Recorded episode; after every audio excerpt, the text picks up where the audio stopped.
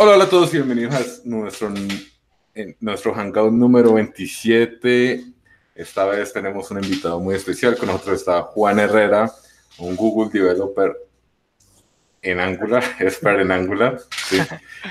es que hay tantos expert que ya, o sea, como perdí, los nombres son demasiado distintos. Pero bueno, también tenemos con nosotros a Nico. Hola, Nico Mucho gusto a todos. Bien, bien, ahí en otro NG Hangout, feliz de estar con ustedes. bueno, entonces le doy, el paso a Juan para que se presente en una presentación así tan magnífica como la que está acostumbrado a hacer. ¿sí? Nos hable un poco sobre él y por qué Angular. Bueno, pues nada, hola a todos. Eh, gracias eh, por invitarme, pues Nico y Carlos, se los agradezco muchísimo.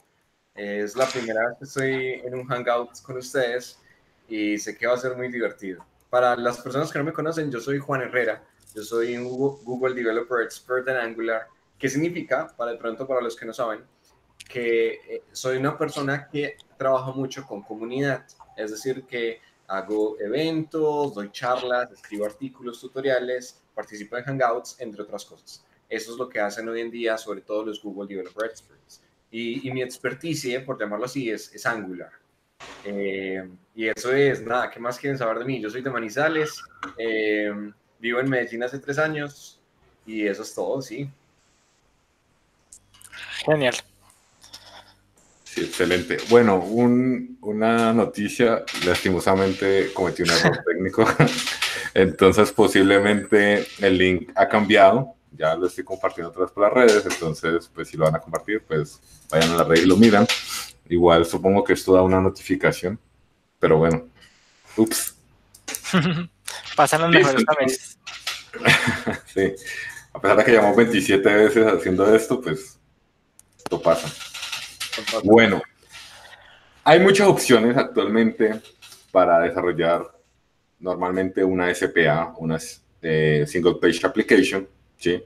Ya tenemos entre las tres más populares, por acotarlo de alguna manera, tenemos Angular, ¿sí? a Vue y a React, que si lo queremos comparar o bueno, tener como algo parecido, supongo que deberíamos decir que es Next. Next.js, que es como el framework que se construye sobre, sobre React, ¿sí?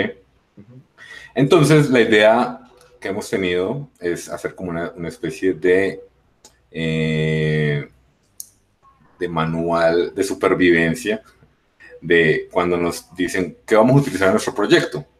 Pues digamos que si nos han seguido y digamos que si me siguen eh, en mis redes sociales, eh, saben que digamos que mi corazón lo tiene Angular, ¿no? Entonces no sería justo que yo dijera eh, algo acá, ¿no? Por eso hemos invitado expertos y esperamos seguir invitando expertos para que nos aconsejen un poco sobre esto.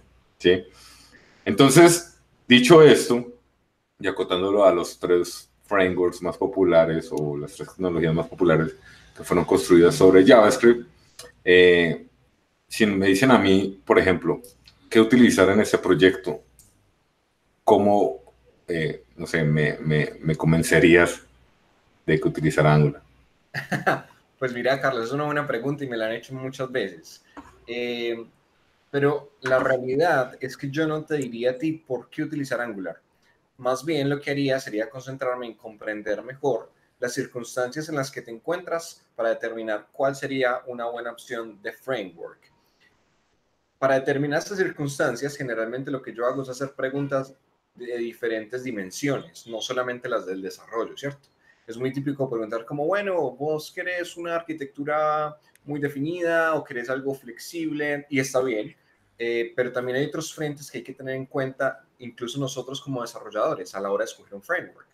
Por ejemplo, si esa pregunta me la hiciera el director de recursos humanos, yo le diría, pues la verdad, una de las cosas que debes tener en cuenta es qué talento tenés disponible en tu región, porque si en la región en la que te encontrabas no hay desarrolladores de Angular, por más que Angular sea una excelente opción, eh, no vas a tener quien te haga el proyecto. Eh, entonces es como, como, ah, wow, bueno, eso hay que tenerlo en cuenta, ¿cierto? O qué tan desarrollados o qué tanto conocimiento tienen tus desarrolladores en Angular, ¿cierto? Porque si también todos saben muchísimo de Vue, saben muchísimo de React, pero no saben de Angular, pues escoger Angular ya empieza a restar puntos porque va a tener un esfuerzo mayor. Digamos que eso en la índole de los recursos humanos. Pero también yo lo miraría en la índole de eh, un CEO, ¿cierto? Digamos que yo me siento con el CEO y el CEO me dice, Juan, Angular, React o Vue.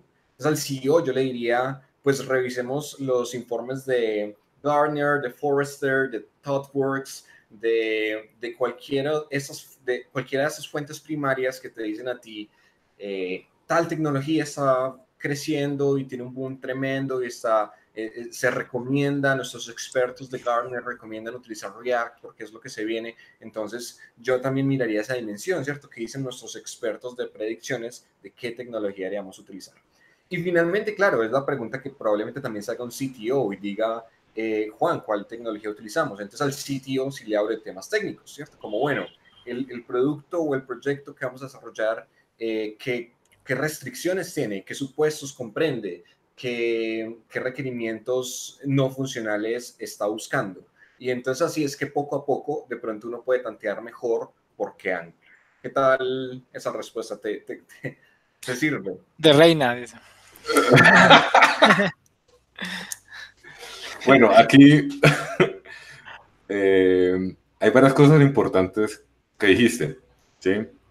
Eh, yo normalmente prefiero no pensar, prefiero que cuando eh, pregunto algo, como que me digan, haga esto así. no, ¿sí? no sé, es porque uno puede utilizar como esa energía mental para otras cosas. ¿sí? Pero bueno, hay varias cosas acá importantes que creo que son muy fuertes en el momento de elegir eh, un framework, ¿no? Lo primero, el talento, ¿sí? El talento humano es importante porque posiblemente las personas que comiencen en el proyecto no sean las mismas que terminen el proyecto, ¿no? Es muy común en esta época millennial donde todos quieren hacer grandes cosas sin llevar un año en la empresa, ¿no? Entonces, eso también es importante. Por ejemplo, en Sudamérica, en Sudamérica, creo yo que Angular es súper fuerte. Es percepción, ¿sí? Y, esa, esa, percepción, ah, pues esa que tú mencionas, Carlos, de que Angular es muy fuerte en Latinoamérica, eh, también se daba porque, eh, bueno, una de las cosas de allí era que decían que pues la mayoría de, de, cosas que se hacen en Latinoamérica o, que mantienen proyectos vienen, mundo, vienen muy del mundo de, más estricto, como de, como de Java y .NET, y para ellos era más familiar, un poco más fácil, digamos, que pasarse al mundo de Java. Digamos, yo lo tuve, eh, el caso que, menciona Juan eh, en cuanto a recursos humanos, eh, que me preguntan mucho cuando es desarrollar una aplicación móvil con Ionic, con Xamarin, casi el mismo cuento, pero desde con React Native. Es exactamente el mismo. Es como, ok, si tu planta, eh, si todos tus desarrolladores son de .NET, pues la mejor opción es como pues Xamarin y les va a caer mejor. Eh, y lo mismo pasa un poco, creo yo, en Sudamérica. Em, la mayoría venía del mundo de Java, entonces Angular les pareció perfecto, literalmente. Entonces se hizo un match perfecto y por eso Angular me parece que es muy, muy fuerte en Latinoamérica. No sé ustedes qué opinan. Sí, sí, de acuerdo, de acuerdo, total. Eh, bueno, retomando un poco el tema de lo que, lo que nos comentas, eh, está el tema de, pues creería yo, trabajo en equipo, ¿no? Eh, por ejemplo, yo recomendaría, si hay más de tres o cuatro personas en un equipo de trabajo, ¿sí? En el front, ¿sí? Recordemos que Angular, eh, pues es normalmente utilizado en el front. Supongo que hay algún hipster que lo utiliza en el back, pero normalmente lo utilizamos en el front, ¿sí? Angular, creo yo, te da rueditas para llevar el proyecto, ¿no? da, casi todo listo y es muy difícil, o sea, uno tiene que tener mucho talento, ¿sí? Para salirse por fuera de las rueditas, ¿no? Sí, total. Entonces, ¿por qué? Porque tú llegas, instalas el Angular CLI, es súper sencillo, Node, instalas Node, instalas el Angular CLI, eh, NG, creo que NG Start o NG New App, ¿sí? eh, y ya tienes eh, muchas cosas hechas que normalmente te podrían tomar una o dos semanas dependiendo del seniority que tengas, ¿no? Tienes ya Webpack eh, organizado, tienes ya TypeScript, tienes SAS, tienes algo bien, bien organizado, ¿sí? Entonces, por eso digo que hay que tener talento para que no, uno no trabaje de la manera que el equipo de Angular ha pensado que deberíamos trabajar, ¿sí? Bueno, eso por, por otro lado. El, el, tema acá es que, y creo yo, que es uno de los principales problemas de la humanidad actualmente, es que caemos en, los, en, los, en las tendencias, ¿sí? Eh, tú, tú, ves ahora que todo el mundo, no, que React es lo máximo, que si no sabe React, eh, estás out y, y no sé, ¿sí? Ustedes como saben, yo al parecer soy el más viejo de este hangout y en mis tiempos, ¿sí? En mis tiempos no, las cosas eh, funcionaban distinto, antes no existía el front-end developer, ¿no? Y a mi edad has visto muchas veces la misma historia, ¿sí? Saben que, que todo el mundo trata como de ser el más cool y por eso trata de utilizar la última tecnología, que todo el mundo lo usa, que no, que utilizo React con GraphQL y bla, bla, bla, y Next, y lo importo a Now.sh y así. Entonces, tenemos que pensar que normalmente un cliente grande, digamos que si es su proyecto personal o es un cliente pequeño, ese proyecto posiblemente muera en dos años. ¿sí? Pero si vas a un cliente eh, corporativo que su estrategia de negocios depende o, está planificado para que al menos cinco años esté esa, aplicación, eh, esa aplicación en línea, ¿sí? Yo, como una persona que tiene que recomendar, yo no recomendaría otra cosa que no fuera Angular. Pero esto es súper subjetivo, yo les dije al inicio, que posiblemente no era la, las recomendaciones más objetivas, pero creo que eh, preferiría de aquí a dos o tres años tener legado en Angular que tener legado en React o en otras cosas con múltiples combinaciones, porque no me dan las rueditas, ¿no? No sé qué piensan ustedes. Es una, es una buena precisión. Si yo tuviera que ser abogado del diablo, Carlos, una cosa que sí te diría es que React eh, es un framework que no se aleja tanto de los estándares de JavaScript como si lo hace Angular, ¿cierto? Angular empieza a involucrar las directivas, que los pipes, que una serie de artefactos que, aún no han llegado eh, naturalmente al lenguaje como tal, mientras que React trata de mantenerse mucho ahí cerca del lenguaje y, y, por ende eso ayuda mucho la curva de aprendizaje, porque alguien que sabe, eh, que sabe JavaScript, ¿cierto? Salta React como, uh, súper fácil, como es, es, muy parecido, ¿cierto? Una serie de cositas que aprenden y ya están.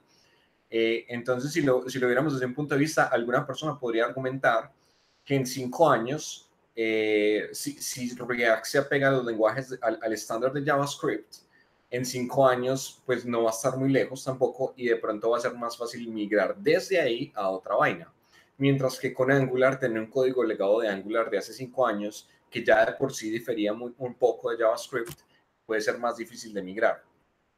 Em, pero bueno, eso es un punto, ¿cierto? Eh, ¿Qué pasa? Que, como bien lo has dicho tú, pues hay otras variables ahí que juegan. Em, cuando tú mencionas las roditas, y yo voy a contextualizar un poco de pronto a la audiencia, em, si ustedes van a construir una aplicación web, eh, o si yo tuviera que construir una aplicación web hoy en día, eh, la realidad es que me costaría mucho si tuviera que hacerlo desde cero.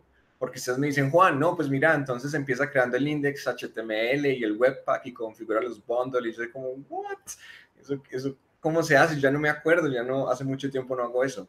Y es porque tiene sentido ser práctico y partir de una estructura que ya te lo resuelva y que simplemente puedas extender o configurar tus, tus, tus bundles o tus builds o tu TypeScript como tú lo desees. Pero, pero hacerlo desde scratch a mí me cuesta mucho. Entonces, bajo esa óptica, a muchos negocios les va a sonar muy atractivo poder decir si escogemos este framework, ya tenemos todo esto, todo esto resuelto y no tenemos que preocuparnos de nada más. Entonces suena chévere. Eh, y, eso de nuevo, como lo ha dicho Carlos, se llama el Angular CLI, que es una herramienta que te permite a ti eh, construir una serie de artefactos supremamente rápido, construir un proyecto que ya tiene, según los, eh, algunos Googlers, los mejores estándares que pueden existir en la web, con las mejores prácticas, y, y, pues fabuloso, fantástico. si yo tuviera que cerrar este comentario, te diría lo siguiente, cuando yo empecé a estudiar frontend, yo lo hice con el propósito de poder utilizarlo como un medio para construir mis ideas y proyectos, ideas que generalmente son de carácter social. Entonces yo entré al frontend buscando esa herramienta que yo pudiera de algún modo dominar, aprender y poder empezar a construir mis proyectos. A mí me gusta Angular porque yo sé que en cuestión de días yo ya puedo construir cualquier proyecto que se me venga a la cabeza. Ah, quiero hacer un sistema de gestión de no sé qué vaina. Pum, Engineer y empiezo a hacerle las cositas y listo. Y definitivamente con otras herramientas eh, tendría que ser un poco más de código, trabajar un poco más de cosas. Esa es, la razón. Bueno, Nico, estás muy callado. no, no. Eh, pues en cuanto a mi apreciación, o, que también es subjetiva y en base como, como a mi experiencia, eh, a mí sí me parece que, igual que lo que hemos repetido varias veces, eh, como que Angular sí te da bastantes medios y bastantes como problemas ya solucionados, que al final un poco lo que uno hace con un framework es elegir eso, esa abstracción que ya me permita pues ser, no sé, más ágil, más práctico y pues ir al punto y generar valor pues rápidamente y no como reinvertir la rueda. En teoría, eh, ya Angular tiene un sistema de routing, ya tiene como toda la cuestión de programación modular, etcétera, etcétera. Entonces como que ya tiene bastantes como módulos y artefactos y una forma de trabajar eh, donde yo solo, solo empiezo como a jalar las cosas que necesito, no tampoco tienes que jalar todo y no es que literalmente tengas que usar todo, sino obviamente lo que necesitas. Y eso me permite flexibilidad pues, pues en ese tipo de cosas y pues ser práctico.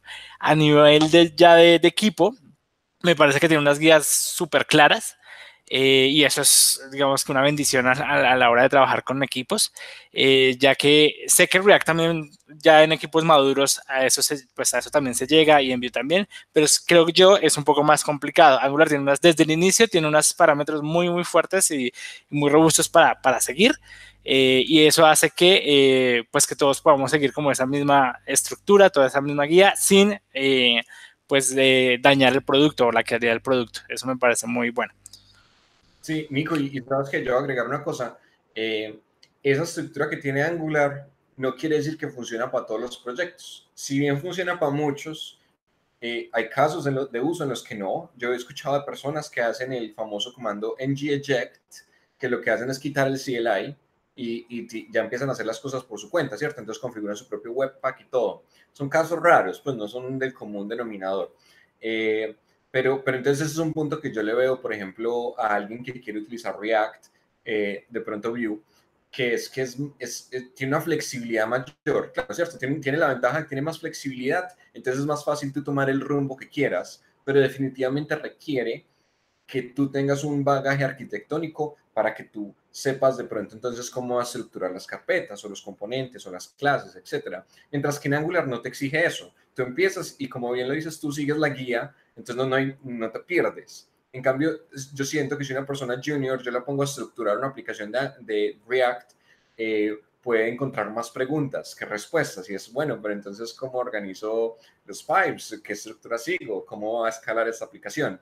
Y como bien lo dices tú, hay equipos que naturalmente llegan a, a, casos de uso eh, empresariales gigantes y lo hacen muy bien, pues es algo que un junior de pronto puede encontrar más difícil en una primera ocasión. Está muy bueno. Nada, siempre me encanta hablar de los juniors. Y me decir por qué. Del equipo de fútbol. Ah. bueno, no sé. No sé si hay un equipo de fútbol que se llame Junior. Sí, es de Barranquilla, creo. Sí, ah, no sé. La gente, no hay nada como ver 22 hombres sudando en una cancha, ¿no? Supongo. No sé, me imagino. No sé, a los creo. Pero bueno, Eh, lo que quiero hablar es respecto a la rotación normalmente lo más abundante siempre en el mercado laboral o en el mundo son los juniors, ¿no? Pues porque en algún momento todos fuimos junior, ¿sí? Y normalmente, eh, por la experiencia que tengo actualmente eh, trabajando en, aplicaciones empresariales, eh, la rotación de frontends es muy alta. ¿Por qué? Porque básicamente los frontends somos muy sexys y normalmente nos solicitan, pues no pueden hacer nada sin un frontend y tiene sentido, ¿no? Eh, eh, nosotros hacemos que las cosas se puedan presentar a los usuarios. Es básicamente eso. Entonces, digamos que el tema de eh, la pelea por frontends está muy fuerte en el mercado laboral. Entonces, ya sabes, sea un frontend. y además, esto causa que en un proyecto que normalmente, normalmente tiene como tiempo de, como un tiempo de vida de, no sé, seis a un año, ¿sí? Tengas que rotar aproximadamente cada tres o cuatro meses a, las, a, los frontend, ¿sí? Porque así es el mundo, ¿sí? Y eh, normalmente, creo, hablando de la curva de aprendizaje, creo que la curva de aprendizaje de Angular es alta. Sí, ya lo, he dicho. Y básicamente es porque tiene muchas tecnologías mezcladas. Ahora, ¿por qué prefiero tener juniors en un proyecto con Angular que juniors en otro tipo de proyecto? ¿Sí? Y es básicamente eh, porque era difícil o, es difícil eh, pues hacer las cosas mal en Angular. Pues, o sea, uno hacer las cosas malas puede hacer casi siempre, ¿no? En lo que sea y como sea. Pero digamos que si hay personas con un seniority más alto, no sé, un senior, que esté mirando, eh, no sé, eh, core reviews o pull requests, cosas así, creo que es, mucho más fácil eh, controlar, digamos, problemas que puedan ocurrir dentro de la lógica de la aplicación, ¿sí? Y esto ocasiona que eh, no sé, que haya mayores posibilidades de terminar un proyecto, no sé, qué sé yo, con, con Angular, ¿sí? Sin necesidad de, pues, entrar en, en, temas más a bajo nivel, como, como, como que no se configura bien el Webpack, entonces tenemos un problema con el Webpack. Eh, yo por lo menos, eh, las veces que he utilizado en G ha sido muy pocas, ¿sí? Una vez dije, hice en Eject y luego ya no lo, no lo puedo volver a, a conectar bien. Por eso, entonces ahí quedó para siempre ese, ese webpack ahí. Pero bueno, e, es, básicamente eso. Tenemos que entender que cuando a, nosotros eh, nos piden eh, consejos en el comienzo de un, proyecto, eh, hay que tener esas cosas en consideración. Y pues básicamente para eso son estas charlas, para hablar un poco sobre nuestras experiencias diversas y qué cosas usar o no. Listo. No sé qué, qué piensan al respecto. Mira, Carlos, creo que vos me recordaste una anécdota que me contó alguien de un bootcamp que hicieron en Medellín, donde a personas eh, que no tenían conocimientos en programación les enseñaron, no sé si los tres o dos de los frameworks. Y y una persona, Stephanie, me contaba que, que, por cierto, Stephanie Aguilar va a ir a CSS Conf en Berlín, si no estoy mal, entonces felicitaciones para ella. Si no la conoces, la pueden seguir. Se llama Tef Code en, en Twitter. Es una chica muy tesa. Me contaba, Juan, ¿sabes que A la gente le gustaba o, o, o sentían más afinidad con Angular.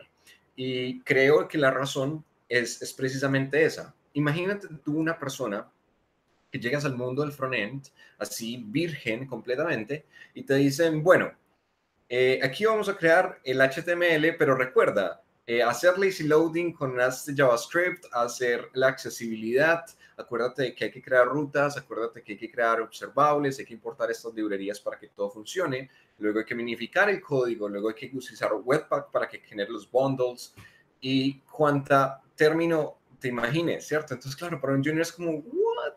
y, generalmente una persona que está empezando, yo en mi caso, preferiría entender todo antes de irme a, hacer algo y eso es muy frustrante o a veces overwhelming. Entonces, en ese sentido, yo prefiero Angular cuando lo voy a enseñar porque le digo, mira, no te preocupes por nada, simplemente ve al app component y empieza a escribir tu aplicación y el resto se te va a dar como si fuera un proverbio de la Biblia. Entonces, eh, generalmente las personas como, ah, mira, eso tan fácil.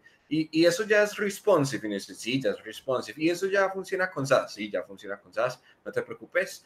Y ya luego, poco a poco, a medida que van ahondando en una aplicación más compleja, es cuando empiezan a, a, decir, bueno, ¿y esto cómo funciona por dentro? Venga, miremos. Y es más fácil. Entonces yo generalmente siento más afiliación de enseñarle a un junior Angular. No obstante, tengo que hacer una aclaración acá, un disclaimer, es que yo nunca le he enseñado React a un developer, entonces no conozco la otra cara de la moneda y solo conozco esta anécdota. Eh, pero para tener una idea más clara, definitivamente tendría que hacerlo varias ocasiones. No sé si Nico ha tenido una experiencia con juniors por el estilo. Mm, pues básicamente sí, resumiría que mm, siempre dicen que la curva con Angular es más compleja, sobre todo lo que dice Juan, cuando uno ya empieza a escarbar un poco, hey, ¿cómo es que funciona esto? ¿Cómo puedo optimizar? ¿Cómo puedo hacer las cosas mejor? Eh, es donde ya empiezas a, pues, andar más en el tema de, cómo funciona pues, el framework escogido como tal. Uh, sí me parece que la curva es un poco más alta, sin embargo, una vez adquirida y una vez metido en el cuento, todo como como que se empieza a dar, como lo mencionaron ahorita. Entonces, como que ya cogiendo y metido en el cuento, eh, vas a encontrar comunidad, vas a encontrar documentación, vas a encontrar meetups, eh, al menos si, si, si este canal la mayoría lo ve a nivel Latinoamérica, vas a saber que en Latinoamérica tienes una genial personas, por, por ejemplo, aquí estamos los tres hoy hablando en la noche acerca de, de este tipo de temas y vas a encontrar mucho apoyo, vas a encontrar, bueno, vas a encontrar mucha, mucha ayuda al respecto. Entonces, es poco probable que si digamos que escoges Angular, eh, te quedes sin resolver eh, pues alguna de tus dudas. De por sí alguien en la comunidad siempre eh, te va a colaborar. Entonces yo creo que la curva de aprendizaje lo vale. O en mi caso, por ejemplo, cuando yo aprendí, eh, sí me costó, sin embargo, lo, creo que lo vale muchísimo aprender todo este tipo de cosas ya de fondo y toda la experiencia que he tenido con Angular ha sido pues grandiosa, básicamente. Digamos que no me he arrepentido ni me, obviamente he explorado como otras opciones, sin embargo me siento eh, muy bien como con Angular y, de ahí vamos para adelante. Eso fue una charla motivacional. Eh, bueno, eh, algo importante, algo ah, importante que tocó Nico es comunidad. Entonces hablemos de la comunidad en Angular, ¿sí? no sé muy bien cómo, digamos, React o Vue manejen su tema de, comunidad de desarrolladores a través del mundo, pero, pero sí sé eh, cómo lo hace Google, que es la, digamos, la empresa que está detrás de, todo lo que normalmente se hace en Angular ahora, ¿sí? Por, ejemplo, eh, Juan es un Google Developer Angular Expert, ¿sí? Estas personas, eh, digamos, el mismo Google las avala de que son personas a las que uno les puede preguntar en cuanto a dudas de Angular o en general de preguntas sobre la web. ¿sí? Igual hay un Google Developer Expert en Web Technologies, creo que sí es el, tema, que también los hay y uno le puede preguntar eh, cosas más genéricas. ¿sí? Pero creo que eso es una buena forma de fomentar a que a que uno tenga un soporte, una, eh, pues una persona a quien preguntarle, no solo internet o no solo eh, Stack Overflow. Entonces, no sé, Juan, me gustaría entender un poco más eh, el tema de las comunidades con respecto a Angular y así. pues, Carlos, buena, muy buena pregunta. Mira, yo voy a aprovechar contándoles a las personas que están interesadas en, en, trabajar con, con Vue que eh, una amiga mía también llamada Manuela Castrillón es una de las personas que está haciendo unos esfuerzos grandes en la región para traer una comunidad de Vue que eh, se especializa o que, eh, que, invita sobre todo a las mujeres a aprender y se llama Vue Vixens. Y la vaina es que va a suceder en Bogotá y Medellín el 15 y el 29 de junio respectivamente. Entonces, para que pues, las personas que quieran aprender Vue, eh, pues busquen a Manu y le pregunten y toda la cosa, porque pues muy chévere que participen y pues muy chévere que esas cosas se estén dando. Carlos, pues del tema de comunidad es así, así es como funciona. A veces una persona empoderada dice, hey, qué chévere, hagamos tal cosa, hagamos un evento, reunámonos, charlemos, y así es que empiezan a crecer las comunidades grandes. Creo que cada, cada framework tiene su comunidad. Eh, y, hablando por comunidad, simplemente eh, el único requisito es que hayan dos personas que quieran hacer algo al respecto, y eso es una comunidad. Y a veces se, da diferentes formatos, se da formato de charla, de hangout, de evento, de workshop, de conferencia, y está bien, así es como es. Yo creo que las comunidades es, es, son los cimientos de una tecnología. Una tecnología sin una comunidad creo que no puede existir. Creo que le cuesta mucho crecer. Creo que JavaScript hoy en día es el lenguaje más popular del mundo eh, porque tuvo una comunidad. Hace, no sé, ya 20 años eh, JavaScript fue adoptado por, una serie de personas y fue creciendo como una bola de nieve y hoy en día es el lenguaje más popular. Entonces, eh, nada, eso es definitivamente clave.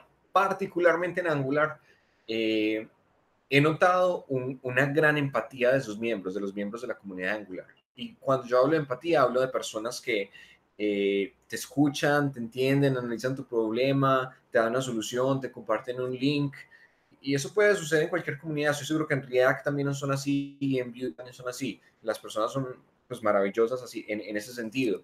Eh, simplemente que creo que es un criterio que uno debe tener en cuenta también a la hora precisamente de escoger un framework en mi región, qué comunidad hay. Cuando yo hablo con una persona que de pronto le estoy haciendo eh, mentoría, le digo, mira, yo no te voy a decir qué framework escoger, pero ten en cuenta otra de las variables y es qué gente conoces en tu región o en tu localidad que sepan del framework que quieres aprender. Porque si escoges, no sé, algo bien raro y que no hay nadie, no conoces a nadie que sepa de Vue, entonces va a ser más difícil tu camino en el aprendizaje, ¿cierto? Pero si de pronto en Medellín hay un montón de cosas de Angular, eventos, no sé qué, semanas, conferencias, pues aprovecha eso porque eso te va a dar como un impulso, como un boost. Entonces creo que las comunidades, para concluir, son la, base fundamental del crecimiento de una tecnología y de una persona en su carrera profesional. Claro, igual eh, creo que siempre es mejor poder preguntarle a alguien en persona y tener ese eh, como e, esa empatía en el momento que uno está aprendiendo. Normalmente, si uno se metió con JavaScript, tiene que estar, tiene que desarrollar mucha resiliencia sobre todo porque uno va a fallar en muchas maneras posibles, ¿sí? Y, creo que siempre es bueno tener eh, una comunidad que lo ayude a uno. Eh, aquí como, como algo importante, eh, por ejemplo, Juan tiene o organizaba unos meetups que eran específicos de Angular. Y yo creo que eso es brutal, es una cosa súper buena y posiblemente ayudó a muchas personas a comenzar con ese framework. ¿sí? Una conferencias internacionales, que también estuve en la oportunidad de asistir a, una, ¿sí? Eh, y también creo que eso, eso ayuda mucho cuando, digamos, tú puedes escuchar a las personas eh, que desarrollan las tecnologías que utilizamos en el día a día. Creo que eso también es, es muy importante. ¿sí? Respecto a React, conozco que eh, Facebook, que es la empresa que está detrás de, React, eh, tiene una cosa que se llama los Circle Developers. Sí, los Facebook Circle Developers, algo así. Sí. que hay en Bogotá, no estoy mal. En Bogotá hay un grupo fuerte de eso.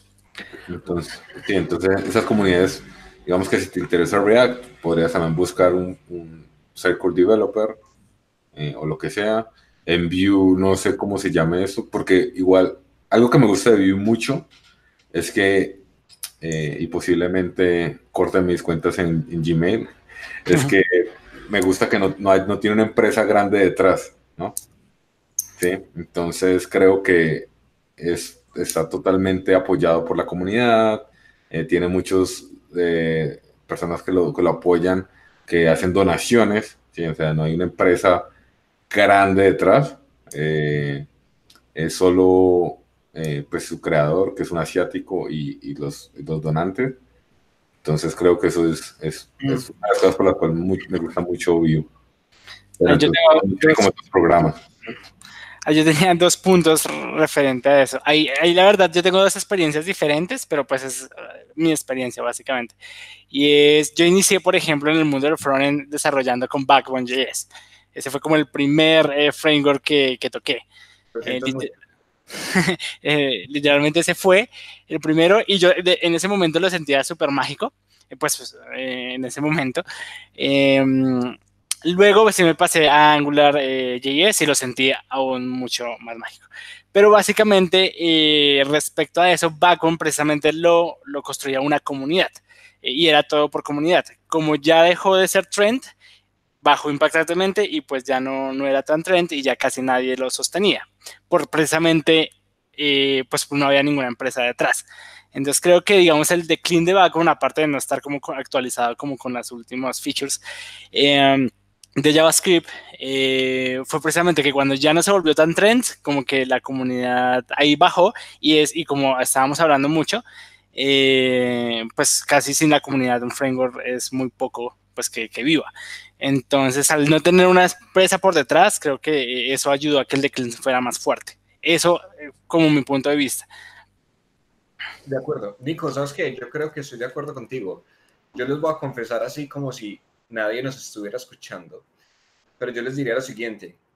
Cuando yo, en Juxi, donde eh, yo trabajo, em, tocamos el tema de escoger Angular o React, porque lo tocamos hace dos años y medio más o menos, eh, nos dijeron, vean, ustedes vayan y busquen. Y nos reunimos una semana o en dos y conversamos. Y yo miré, comparé las tecnologías y llegué con la idea de que React era lo que teníamos que escoger. Y entonces yo, no, React, React es lo mejor. Eh, y resulta que dice mi jefe, me dice, Juan, mira, tus argumentos están muy bien y todo, pero recuerda que Angular está construido y está soportado por una compañía de base tecnológica mientras que React está soportado por una compañía de base de contenidos, que es Facebook. Y si bien se ha tornado mucho alrededor de la tecnología, etcétera, sigue siendo una empresa con base de contenidos. Luego tenemos a Vue, que no tiene empresa detrás. Pues tiene un par de pequeñitas sponsors, pero, pero no es como una empresa soportando todo.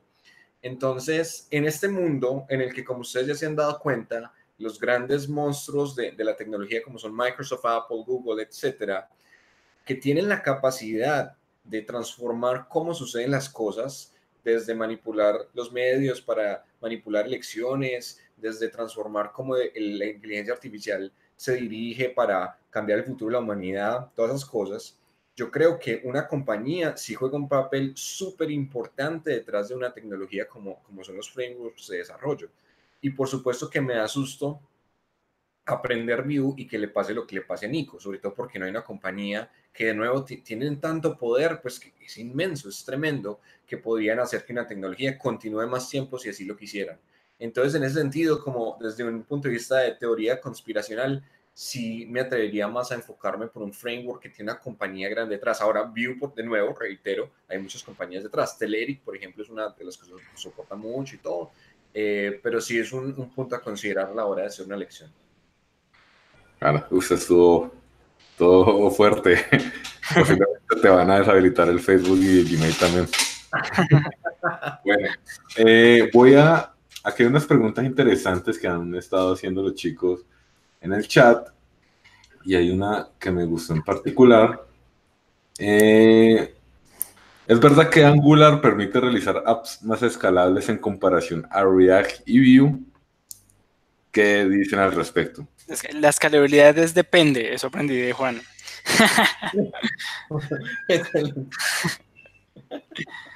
pero, pero sí, eso depende de lo que te refieras a escalar, pero creo que Juan puede tocar mejor el tema. bueno, Nico estuvo en una charla donde yo hablé de escalabilidad y lo entrevisté, a ti te hice preguntas. Eh, pero nada, mira, muy sencillo. Eh, la escalabilidad puede verse también desde el punto de vista de la mantenibilidad, ¿cierto? Como que qué tan fácil es mantener un proyecto, la estructura de carpetas y todo. La escalabilidad puede ser vertical o horizontal en relacionado, eh, ya no me acuerdo, pues como servidores y RAM, ¿cierto? La capacidad de soportar como la llegada de, de, muchos usuarios. Pero si lo vemos desde el punto de vista de mantenibilidad, que es donde está mi dominio sobre todo, eh, e, es, es, es, creo que parte mucho del concepto que hablamos hace un momento, de que, al Angular, eh, de que una vez Angular proporciona una estructura sobre cómo construir un proyecto, es más fácil de mantener. Eso no quiere decir que si yo lo hago con React va a ser más difícil de mantener, no. Definitivamente si hay unos estándares bien definidos, si hay un equipo que lo soporta bien desde atrás, puede ser igual o más fácil de mantener una aplicación de React o de Vue. Eh, sin embargo, siempre en, Angular ya lo tenés por defecto, en React o en Vue tienes que definir como un poquito mejor la, la estrategia, la arquitectura. Pero definitivamente con Angular ese tema está resuelto desde un principio y son aplicaciones que están hechas para ser pues, grandes, empresariales. Eh, las, Google tiene más de 600 aplicaciones internas construidas en Angular, en Angular. Entre ellas está, por ejemplo, la página de Google Analytics. Esa está construida ahí. Y creo que hay otra que se llama Google Shopping o algo así, también está construida con, con, con Angular y son aplicaciones gigantes, pues. Eh, entonces, creo que eso es una apuesta segura si hablamos de, de ese framework de, en términos de mantenibilidad. Claro. Aquí yo voy a dar un, un, punto de vista un poco más técnico, un poco más nerd, si lo pensamos de alguna manera, y es con respecto a los patrones que se utilizan en JavaScript. ¿sí? Recordemos que eh, la escalabilidad tiene que ver mucho con esto. ¿sí? Y dentro de Angular ya hay patrones que uno no sabe que está aplicando. Los, los servicios son patrones que ya están estudiados, que funcionan bien. Los módulos son patrones que, que, sabemos que funciona bien. El lazy loading es una forma de optimizar cosas. ¿sí? Y algo que también me gusta mucho es, es la parte de testing y el testbed que ofrece Angular. Tener una aplicación con pruebas unitarias es algo que se va a mantener escalable. ¿Por qué? Porque si tú le agregas pruebas unitarias a tu aplicación, cuando estés agregando nuevas características o si estás, estés haciendo cambios, no sé, después de, de 500 módulos, de 500 componentes, eh, vas a darte cuenta que vas a mantener una trazabilidad y vas a saber que rompiste cuando estés haciendo. Eso también hace una aplicación escalable, ¿sí? Entonces, digamos que tener los cimientos que te da Angular por defecto, creo que permite una aplicación escalable. Puedes hacer una aplicación escalable con cualquier tecnología. Con JavaScript, sin nada, la puedes hacer si conoces de patrones, ¿sí? Para eso están los patrones de diseño, ¿sí? Entonces, esto no tiene que ver con el framework, ¿sí?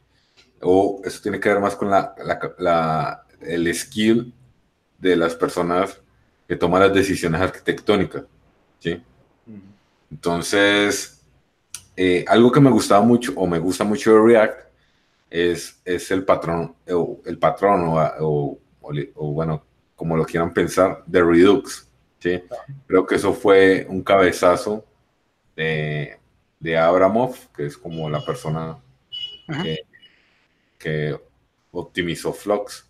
Estoy hablando de patrones arquitectónicos. ¿sí? Y creo que eso ayudaba mucho o ayuda mucho al tema de cuando tu aplicación es demasiado grande y tienes que mantener rendimiento, tienes que mantener eh, depuración, etcétera, etcétera. ¿sí? Entonces, algo que me gusta mucho es que los cimientos que te da Angular para empezar a trabajar son, son eh, cimientos que están apoyados en patrones. Igual Redux no solamente se puede utilizar en React, también lo puede utilizar en, en, Angular. Eh, te toca hacer otro curso de un año, pero igual se puede usar. Entonces, esto por ese lado. De, acuerdo, Carlos. Yo creo que lo que mencionas es muy importante. Eh, de pronto, para ponerle un nombre y si alguien quiere estudiar esos patrones, ¿cuáles son los que se me vienen a la cabeza? Es inyección de dependencias, que de todas maneras se puede hacer en JavaScript y en, y en React, pero digamos que en Angular está muy, muy bacano, muy bien puesto el patrón observable a través de RxJS, que te permite siempre manejar todo en términos de, de, un, stream de información, sea de la ruta, sea de un evento, sea de una petición HTTP. Eh, otro patrón que vemos es, es uno que se llama inversión de dependencia, ¿cierto? Que es la posibilidad de utilizar una clase diferente cuando tienes que utilizar un proveedor. Entonces le dices, utilice tal clase, utilice tal otra, dependiendo, por ejemplo, de una función, dependiendo de un ambiente en el que te encontrás. Por decir algo, les doy un ejemplo práctico que alguna vez me encontré en la industria. Estoy haciendo un servicio que lo quiero utilizar tanto en una aplicación de Ionic como en una aplicación web. Y ese servicio es un servicio de login, ¿sí o qué? Entonces, eh, yo sé que de pronto en Córdoba yo no puedo usar console.log, sino que tengo que utilizar otro, pues no sé, o algo así. Entonces, yo puedo utilizar, eh, puedo, utilizar una interfaz para decirle la forma que tiene la clase, pero puedo al final del día implementar una interfaz, una clase diferente. Entonces, una clase para web. qué? un if ahí utilizas, estás en Córdoba, sí, prácticamente. Y entonces le mando una clase diferente, pero entonces un patrón que de nuevo me da una flexibilidad, eh, como se dice, implícita en el, en el framework. Y eso es bueno. Definitivamente esta parte de los patrones yo creo que colabora mucho. Y, de acuerdo contigo, el, Redux es un golazo, ¿cierto? Pues un golazo que no, no es necesariamente para todos los casos de todas las aplicaciones, pero que si probablemente tú estás preocupándote mucho por las variables globales de tu aplicación, cómo se actualizan, los estados de tu aplicación, creo que sí puede ser un, un, buen caso de uso. Y en ese sentido, para las personas que lo quieran usar en Angular, pues en GRX es hoy en día como la librería más recomendada y más popular. Sin embargo, el otro día estaba dando una charla del tema y encontré como 14 eh, alternativas, 14, pucha, yo decía, jue madre, esa gente sí es muy creativa. Y, y unas más sencillas que otras, etcétera. Pero si de pronto este es un, un tema nuevo para vos, persona en la audiencia, eh, definitivamente en GRX es una buena salida. Pero como le dice Carlos, sí, tienes que estudiarle un poquito porque puede ser un poco extraño, pero está bien, esa es. Claro. Em, me olvidó lo que iba a decir, pero bueno, lo recordaré ahora. Eh, aquí hay otra pregunta interesante que tiene que ver un poco con lo que estamos hablando ahora. Y es algún proyecto de código abierto que conozcan y recomienden para aprender buenas prácticas y ver cómo optimizan, modularizan y manejan tantas funcionalidades. yo diría, inicialmente, por ejemplo, yo me basé mucho, eh, pues para aprender bien un poco en NGRX, por ejemplo, en la misma documentación que ahorita la tienen muy, muy bien hecha, tienen una aplicación de ejemplo básica, pero creo que tiene unos conceptos muy buenos y una arquitectura buena. Eh, que es una simple aplicación de, creo que de colección de libros. Y tiene login y pues poder agregar una, una colección de libros y guardar y editar, pues lo normal, un CRUD normal. Sin embargo, está muy bien organizada y está con un patrón muy, pues, implementando bien el NGRX dentro de con Angular. Entonces, desde ahí yo siempre, y como lo viven actualizando, también me vivo como cuando sacan un nuevo feature o algo así, digo, ah, bueno, miremos en el proyecto cómo lo aplicaron y pues básicamente eh, me parece un muy buen proyecto de ejemplo en el cual lo pueden ver y es, y es open source. Entonces me parece, pues yo diría ese se me viene ahorita a la cabeza. Sí, eh, ese fue el mismo que yo escribí también en el chat ahorita, entonces no tenemos más. Eh, pero por ahí creo que hay otro también muy chévere que la estoy buscando, no recuerdo cómo se llama, pero es como un, un repositorio de Angular que tiene en GRX, que tiene todo implementado pues en GitHub, así brutal. Entonces lo voy a buscar, como es como un getting started. Es como en relación a, React, Create React, Create React App. Eh, sin embargo, pues ya tiene un montón de cosas implementadas, entonces te deja ver fácilmente como eh, las mejores prácticas, como las menciona Carlos y, Nico. Ya lo voy a buscar. Eso eh, yo recomiendo a un chico que se llama Adios Money él tiene, pues normalmente leo todo lo que le escribe en Medium, o la mayoría de las cosas, ¿sí? Porque es la manera en que explica, digamos, el porqué de, la, de los factores de diseño y sobre todo mucha, muy orientado a JavaScript. Normalmente no tiene nada encima. O sea, cuando digo encima es eh, un framework o algo así. Eh, me gusta mucho, él tiene una, un libro online completamente gratuito, ¿sí? Se llama Learning JavaScript Design Patterns, ¿sí? Y él trabaja en Google, ¿sí? Es uno de los, como los evangelists, whatever. Y me gusta mucho cómo escribe eh, sus posts en Medium, eh, los gráficos que coloca ahí, la manera en que lo, lo compara con cómo lo renderizan los navegadores, pues en general escribe con, sobre Chrome, ¿sí? eh, es decir, cómo, cómo lo renderiza Chrome. Eh, creo que, digamos que si uno por lo menos se lee el libro del, del, del, chico, normalmente se va a poder defender así cambie cualquier cosa, cambie el framework, cambie la tecnología, cambie lo que sea. Sí, ese es mi, mi. Bueno, eh, no sé si hay más preguntas por acá, déjame consulto, pero quería hablar de algo que alguien tenía que decirlo. Lo siento. Y es el tamaño que tienen los ¿sí? Inmenso. ¿Qué podemos decir al respecto? ¿Qué, pasa? ¿Ah? Yo no quiero hablar de ese tema. Eh, bien, pues creo que ahí hay dos responsabilidades, creo yo. Angular sí es uno de los frameworks más pesados, con el bundle más pesado. Eh, sin embargo, eh, también mucha responsabilidad del, del frontend en pues que le incluyes a tu aplicación. O sea, literalmente, por ejemplo, un caso puntual es la mayoría de personas para manejar fechas, por ejemplo, eh, la librería más común es Moment. Sin embargo, Moment pesa un huevo, pesa un montón. Le agrega un montón de bytes a tu, pues, al peso final de tu aplicación. Y hay librerías muchísimo más livianas eh, que hacen la misma funcionalidad, pero muchísimo más livianas y que son más amables para hacer el rechecking y pues que se pueda optimizar. Eh, en contextos rechecking es como eh, poder limpiar el código que no se usa, básicamente.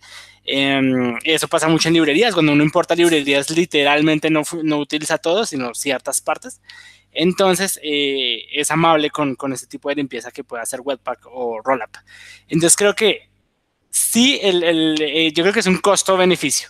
Es como, estoy dispuesto a pagar esos bytes eh, el beneficio que me entrega Angular, entonces sí, lo asumo ese costo y lo, lo asumo en bytes.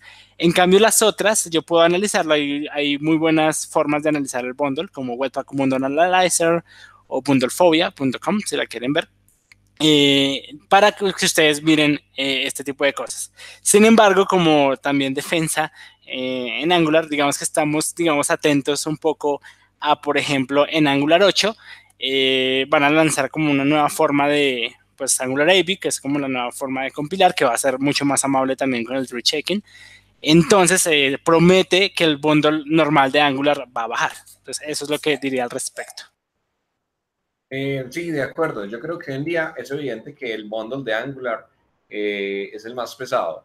Y sí, bien, si bien eso viene pues con un poco de cosas chéveres, pues es el más pesado y eso no ayuda al performance, que a su vez no ayuda a la conversión de usuarios, que a su vez no ayuda a un negocio. Eh, el peso, por cierto, pues evidentemente pues no es que sea tan significativo para que no digan, no, es que no lo puedo utilizar, pero, pero dependiendo del negocio puede, puede no serlo eh, pues relevante. Lo que sí es que eh, si alguien me dijera, Juan, mi aplicación tiene que ser supremamente liviana, no utilizaría ninguno de los tres, utilizaría Preact que es como un React todavía más liviano. Entonces es como, ah, golazo, porque es rapidísimo y te permite hacer lo mismo que React y tu aplicación va a quedar liviana. Pero si tú me dices, Juan, tiene que ser liviana y tiene que, ser, tiene que tener una arquitectura muy bien definida, entonces sí me empezaba como a, a, pintar por otra parte. Eh, por supuesto, como lo ha dicho Nico, pues para las personas que de pronto les gusta Angular o que están empezando a cambiarse en Angular, eh, para la versión 8 va a llegar una, un nuevo... Eh, se llama un renderer pipeline, como un pipeline de renderizado eh, que se llama Ivy. Y Ivy, eh, que por cierto es completamente non-breaking changes, es decir, que cuando llega no hay que cambiar nada ni tiene que actualizar ninguna de la parte de la aplicación, funciona underground, eh, va a cambiar la manera como los bundles se generan desde un principio, porque cambia la manera como actualiza el DOM. Y eso tiene una ventaja grandísima en performance porque precisamente como lo mencionaba Nico, lo que va a suceder es que eh, se los voy a poner así. pongan esta analogía. Tenemos todo el bundle que es todo este, ¿sí? Ok. Y en el bundle hay, eh, no sé, el 70% es tu aplicación y el 30% es herramientas o elementos que tiene Angular para poder hacer que tu aplicación funcione. Entonces eso, pues listo, pues es como, pues nada, parce, eso hay que llevarlo porque es la herramienta para que, para que el resto funcione, tiene sentido. Lo que están haciendo ahora es que están cambiando esa dinámica lo suficiente para que ese 30% sea mucho menor. Y lo están haciendo, eh, de nuevo, como dice Carlos, para los nerds, que en vez de, eh, se los voy a poner así, en vez de que En vez de yo llegar a Home Center y comprar los pedazos de madera por separado y comprar tornillos, la caja de herramientas, que esto es lo que pesa, lo que están haciendo es construyendo unas mesas que son autoajustables con imanes, pues por ponerlo así. Entonces usted no necesita destornillador, no necesita martillo, no necesita nada, porque eso ya de por sí se pum, se aparece y funciona. Entonces esa es la diferencia. Eh, de nuevo, en palabras más técnicas, básicamente están cambiando el tema de tener un intérprete de código que interprete los componentes de Angular, etcétera. El intérprete es la caja de herramientas, es lo que pesa. Lo están cambiando por que el código mismo conozca cómo renderizarse en la pantalla. Entonces lo que sucede es que en vez de yo tener un montón de instrucciones que tengo que interpretar para renderizar, lo que tengo es una serie de funciones que saben exactamente una por una cómo renderizarse. Entonces no hace necesario una, un interpretador, que es lo que pesa, y por ende el bundle va a quedar más pequeño y por ende la aplicación eh, eh, pues también se va a actualizar de manera más rápida, etcétera, etcétera. Claro. Bueno, eh, no sé si han escuchado el chiste de, cuando están haciendo el demo de Angular y dicen un Hello World y pesa como 25 kilobytes. No, sé si lo han visto. bueno, eh, digamos que hay formas de hacer que esos build, esos bundles eh, sean más livianos, ¿sí? Porque, como han dicho anteriormente, tiene Angular tiene demasiada magia eh, por defecto, ¿sí? Y ahí les, lo, único que les puedo decir es que un chico que se llama Minko Geshev eh, escribe mucho sobre cómo optimizar el bundle metiéndose en el compiler, ¿sí? Entonces, igual, o sea, no le puedo explicar acá porque muchas veces ni yo entiendo cómo hago que eso funcione bien, pero normalmente él escribe unos, también unos posts y, los posts eh, te, da, te dan como un, una guía de cómo hacer que esos bundles sean más, más livianos, ¿sí? Eh, esto por decirlo de alguna manera. Eh, acá, otras, hay varias preguntas. Eh, bueno, ¿cuáles eran los cuatro patrones importantes en Angular? inyección de dependencias, inversión de dependencias, el patrón observable, y uh, creo que eran esos tres los que yo mencioné, no me acuerdo bien. Ahí también es el módulo y el singleton. Sí, ah, sí. el módulo, singleton. Sí, Carlos, por ahí alguien está haciendo una pregunta, un amigo mío, de hecho, dice, si fuesen a trabajar con un desarrollador junior, ¿cómo lo preferían? ¿Con conocimientos básicos de React o de Angular? ¿Y de qué depende? De JavaScript. De JavaScript.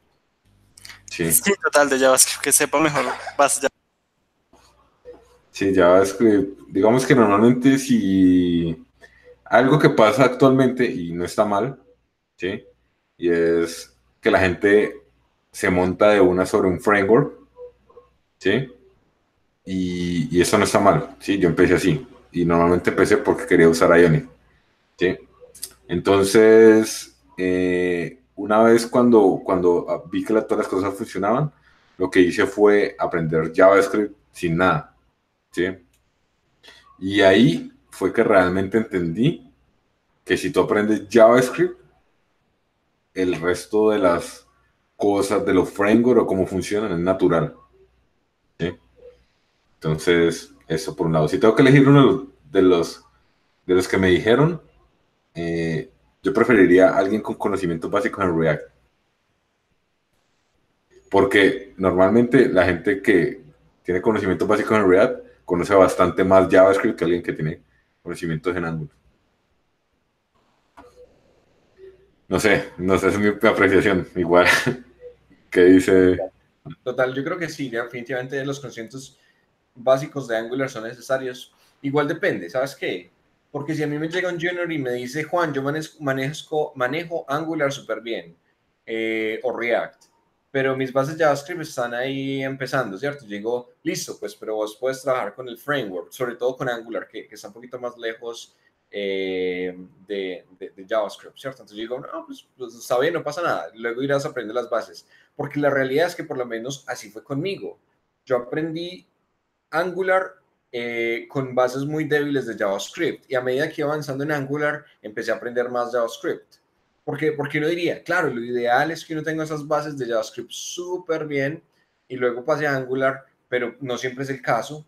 Y a veces eh, uno puede ser más productivo con Angular de una que empezando con JavaScript. Porque de nuevo, con JavaScript, a mí llega alguien y me dice, Juan, voy a estudiar qué son closures o hoisting. Y yo decía, pues, y yo pienso en Angular, pues eso ya no tiene sentido, pues no, no, tiene tanto sentido. Que uno se esté preocupando por el hoisting o por el closure en Angular. Si uno ya está mirando pues la, profundidad del tema, sí, pero en un, en un primer plano no. Entonces, eh, yo creo que cualquiera de las dos. Igual yo hablo desde Angular, ¿cierto? Puede ser también con React, toda la cosa. De cualquier modo, si una persona sabe o el framework o JavaScript, yo me sentiría... Eh, se está gozando Nicolás. Eh, yo me sentiría pues tranquilo con, con eso. esa es. Claro. Bueno, igual aquí yo creo, esto esa charla está súper amena, ¿sí? O sea, yo me podría quedar acá hablando toda la noche, pero supongo que Juan tiene cosas importantes que hacer porque sí tiene una vida. Entonces, entonces, para cerrar, creo que hablemos un poco sobre el ecosistema de las cosas que puedes usar con Angular, que este tema también me encanta a mí. Y es una de las razones por la cual me gusta mucho Angular. Eh, como les dije anteriormente, yo empecé usando AngularJS, pero quería usar Ionic. ¿sí? Y creo que Ionic es una tecnología muy buena que funciona muy bien con Angular. Aunque actualmente se está volviendo agnóstico, sigue funcionando, o sea, la mejor funcionalidad la da con Angular. ¿sí? Eh, Native Script también funciona muy bien con Angular. ¿sí? Las librerías eh, que normalmente hay muchas librerías que funcionan muy bien con Angular porque están desarrolladas para Angular, por lo menos Material. Eh, eh, la librería que, que, construye el equipo de Angular funciona muy bien con Angular. ¿sí? Entonces, no sé eh, qué piensa Juan. me permiten, yo les comparto pantalla y les muestro algo que me parece interesante hacerlo. Dale. Sí, dale, de una. miren esto, por ejemplo. ¿Están viendo mi pantalla? Sí. Una vez vi esta imagen y quedé impactado, ¿cierto? Como el meme, porque me pareció muy interesante que cuando uno escoge Angular, al mismo tiempo tiene todo esto automáticamente, eso me parece fabuloso.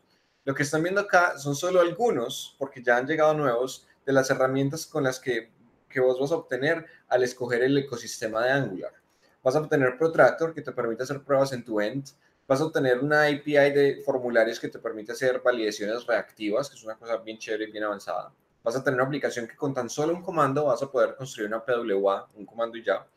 Eh, tienes unas herramientas en el navegador que te permiten hacer eh, validaciones y debugging. Tienes una herramienta para el editor que te permite validar código en el HTML. Tienes un router para poder manejar las rutas de manera más inteligente, con lazy loading, con preloading y con algunas de las estrategias que incluso Adios Money recomienda. Tienes Angular Elements, que lo que te permite es construir componentes eh, que pueden ser interoperables con otros frameworks.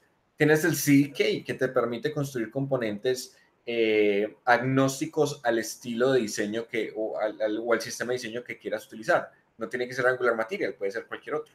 Tienes Universal para hacer Versailles Rendering, tienes Karma para el unit testing. Eh, este, es, este, Angular Labs, si no estoy mal, era como una especie de experimentos, este sí no te lo voy a mencionar. Tiene ITNN, que es para um, la internacionalización. Eh, bueno, y más cosas. Y el CLI, pues que es súper clave. Y de nuevo, estos son solo algunos de los que eh, tú obtienes automáticamente, escoges Angular. Entonces me parece eso súper valioso porque yo digo, wow, o sea, no solamente todo lo que trae Angular ya por sí como framework, sino que tiene un ecosistema muy diverso que facilita mucho, muchas el desarrollo. Entonces, eh, eso a mí me gusta mucho en ese sentido y es algo que definitivamente no encuentro en los otros frameworks tan fácilmente, que llega, ay, no, claro, es que también tengo todo lo mismo. Digamos que toca hacer más carpintería para poder llegar a ese mismo estado. Entonces, eso, eso me agrada de Angular. Claro. Bueno, eh, está súper esa imagen, la están pidiendo en el chat, si la puedes compartir. Dale, dale. Entonces, eh, creo que eso es parte de lo que es interesante de, Angular, que es su, ecosistema. Pero para cerrar, ¿sí? quisiera como un, como una un tweet para decir que, resumido, ¿por qué usar Angular después de todo lo que hemos dicho? No sé qué se les ocurre. Em, un tweet. Em, no sé qué decir. Eh, que no suene No sé, bueno, ah. pues comienzo yo si quieren, que ya lo tenía. bueno, yo diría, eh, usen Angular por trabajo en equipo, ecosistema y comunidad. Me quitaste las, lo que iba a decir. Eh, no, yo lo, diría sobre todo por eh, la estructuración que tiene, me parece que es uno de los puntos claves y de los que más me gusta a mí.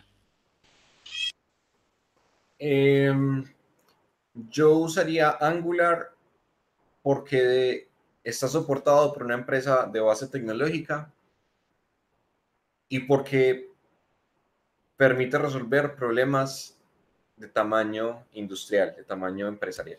Se pasó de los 140. Perdón. Eh, oh, hay, niños mirando este hangado, viejo. bueno, estamos en horario familiar. bueno, por último, agradecerle mucho a Juan. Como siempre, eh, es un placer hablar contigo. Gracias. Sí, es una persona que inspira a aprender Angular, lo lleva en la sangre. Angular.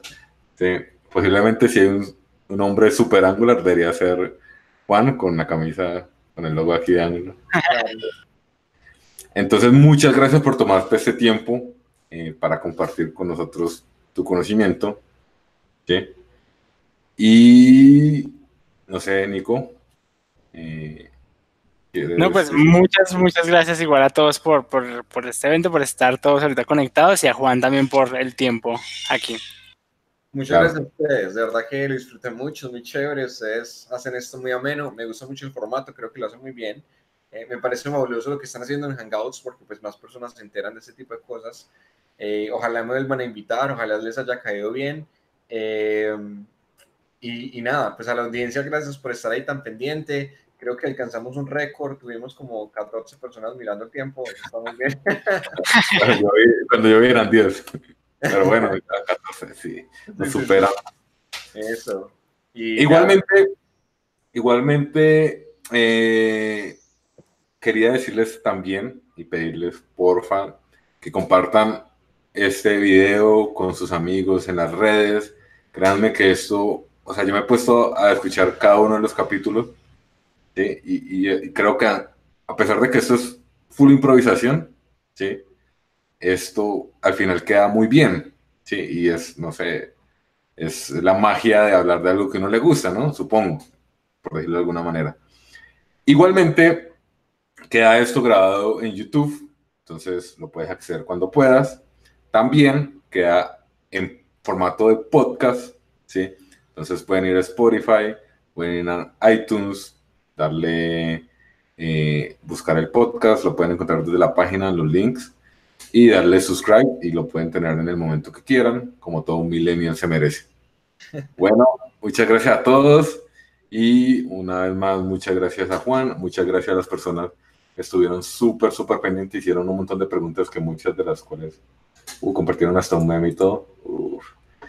no pude, pues, como sincronizar con la con la charla, pero esto es la magia de las transmisiones en vivo. Muchas gracias y chao, chao. Chao, chao.